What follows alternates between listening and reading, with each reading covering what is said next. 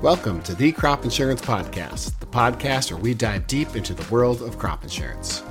I'm your host, Mike Rydell, a third generation crop insurance agent, and I'm thrilled to have you join me on this educational journey. At our family owned and operated business, we've been providing crop insurance expertise for generations. Our goal here is simple to educate our listeners. Crop insurance can be complex and overwhelming, but I believe that understanding it is crucial for every farmer. So, whether you're a seasoned farmer looking to stay updated or a newcomer seeking guidance, this podcast is for you.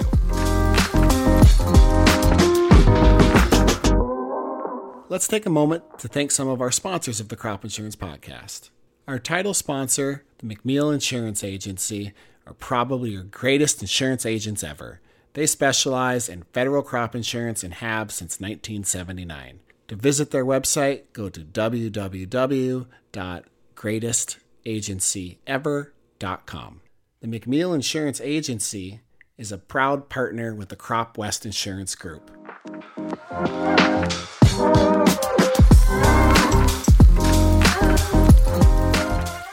Welcome to part two of the ECO and SCO coverage option podcast. So, in today's episode, we're going to be looking at the math behind the ECO and SCO coverage options to help you understand how these programs work for your operation. So, for the argument's sake, for ECO and SCO, the expected county or the expected area yield was 53 bushels an acre. If you remember from our previous episode, the ECO coverage band is from 95% on down to 86%. So you're going to take 95% of your area expected yield on down to 86% of your expected area yield. That's going to give you your coverage band and give you a little idea as what's going to trigger a loss in your area. So in this example, 95% of 53 bushels an acre is 50.4. If the area or the county starts harvesting less than that, it's going to start triggering a loss. Once it falls below 86% of the expected area yields, in this in this case, 53 times 86% is 45.6. If the bushels per acre in the area come in under 45.6, you've now exhausted your ECO coverage band. It'll pay out all of your coverage. Under SCO, once you hit 86% of the expected area yield, it's going to start triggering a loss. And that band of coverage is going to vary depending on what your coverage level is. And it's going to go from 86% all the way down to your coverage level. And once it gets to your coverage level, it has now exhausted all of the SCO coverage, and you'll get all of your payment uh, for the SCO program once you start to trigger a federal crop loss.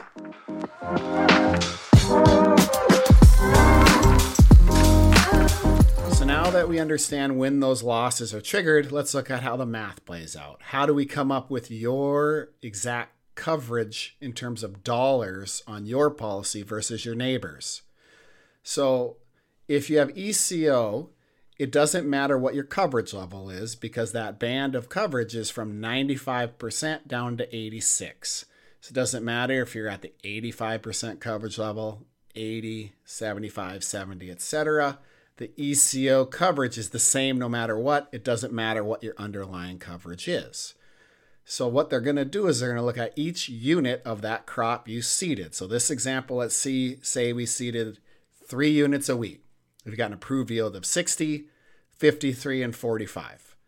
What they're going to do is they're going to take your approved yield times the projected price times your share, whether you have 100% or two thirds, times the ECO factor to come up with your coverage per acre.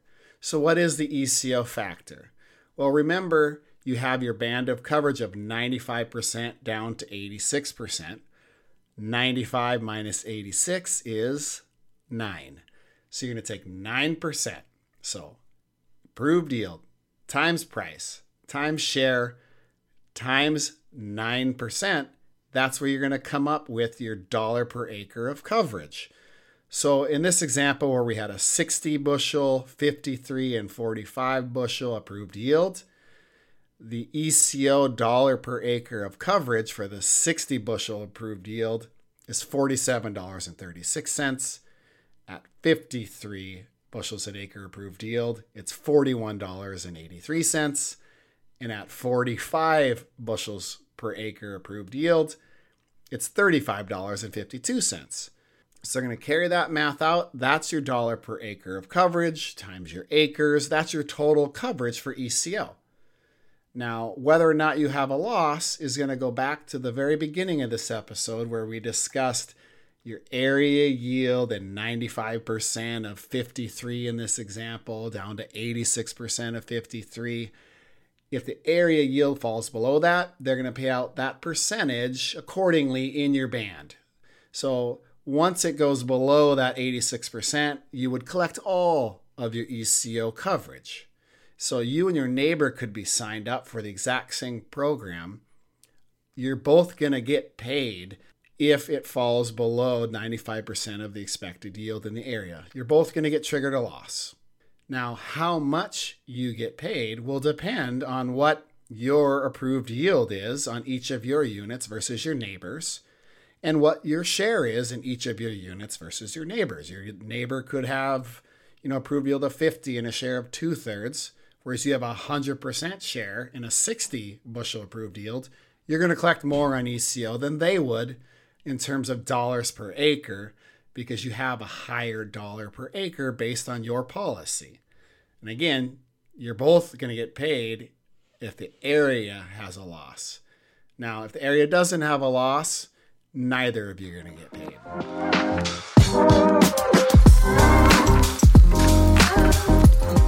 Now, as far as SCO goes, the math is fairly similar. You're going to take your approved yield times your price times your share times your SCO factor. Now, what's the SCO factor? Well, it's 86% minus your coverage level. So if you were at 70% coverage level, your SCO factor would be 86% minus 70%, that's a 16% uh, SCO factor. And if you're at 75% coverage level, it's going to be 86% minus 75. That's an 11% SCO factor that you're going to use. So you can see how that grows and shrinks depending on what your coverage level is. The lower your coverage level, the bigger your SCO coverage factor is going to be because it's covering more of that spread. So you carry out the math the same as you would on the ECO factor or the ECO coverage. It's going to be the same scenario and how you figure out each line item on your policy and how much coverage you have. And then the loss is going to be determined very in a very similar fashion. Now instead of at 95% starts triggering a loss, under SCO, 86% of the expected yield is going to start to trigger that loss.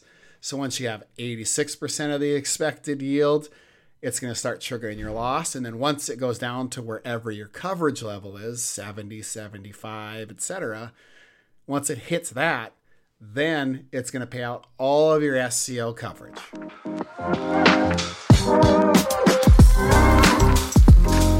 the last piece to understanding this, which is fairly important, is if your underlying policy is revenue protection, you're going to use that same revenue protection math when you help determine your loss under ECO and SCO. If you have yield protection, it's just straight bushels. There's no adjustments at harvest, it's just the bushels are the bushels if you have revenue protection and the price goes up, your coverage is going to go up in terms of the dollars, but it's going to take a loss in yield in order to trigger uh, a loss because the guarantee goes up and the per- bushels produced go up because it's times the harvest price. That's just your basic revenue protection. We've done a podcast on that. So if you don't understand that concept, go back and listen to it. So now if that price drops, your bushels produced are multiplied times the lower number, the harvest price, and your guarantee is still figured out the higher number, the projected price.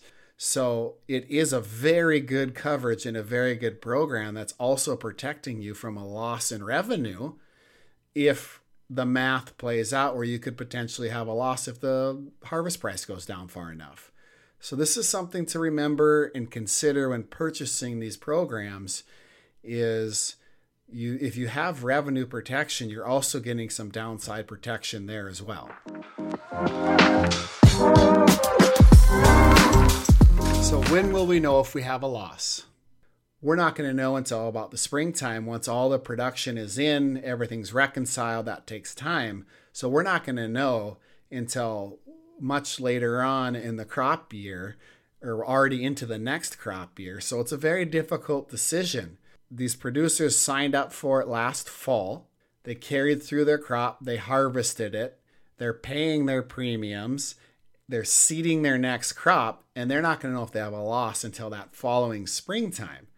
Well, right now, at the time of recording this podcast, it's the fall, which is the start of the next crop year. So they're going to have to decide if they're going to keep ECO and SCO for next crop season before they know how it played out the previous crop season. It's important to do your research and have an understanding of it before you jump in so that you're making an educated guess when you go to purchase this program because it is a great risk management program.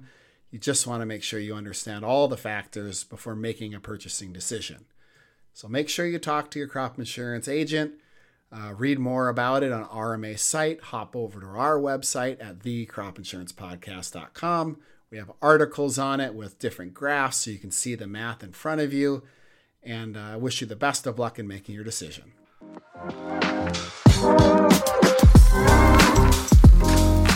From my family to yours, thank you very much for listening. I sincerely hope that this presentation has been instrumental in enhancing your understanding of federal crop insurance. If you find value in our podcast, we kindly encourage you to subscribe and spread the word among your friends and neighbors. To access further information, please visit our website at thecropinsurancepodcast.com, where you'll find the latest podcast episodes, articles, and exciting new features conveniently located in one place. This information is not all inclusive and is meant to be used only as general guidelines for educational purposes. For additional information, please see crop provisions, reference the crop insurance handbook or loss adjustment manual, or contact your crop insurance agent. This institution is an equal opportunity provider and employer.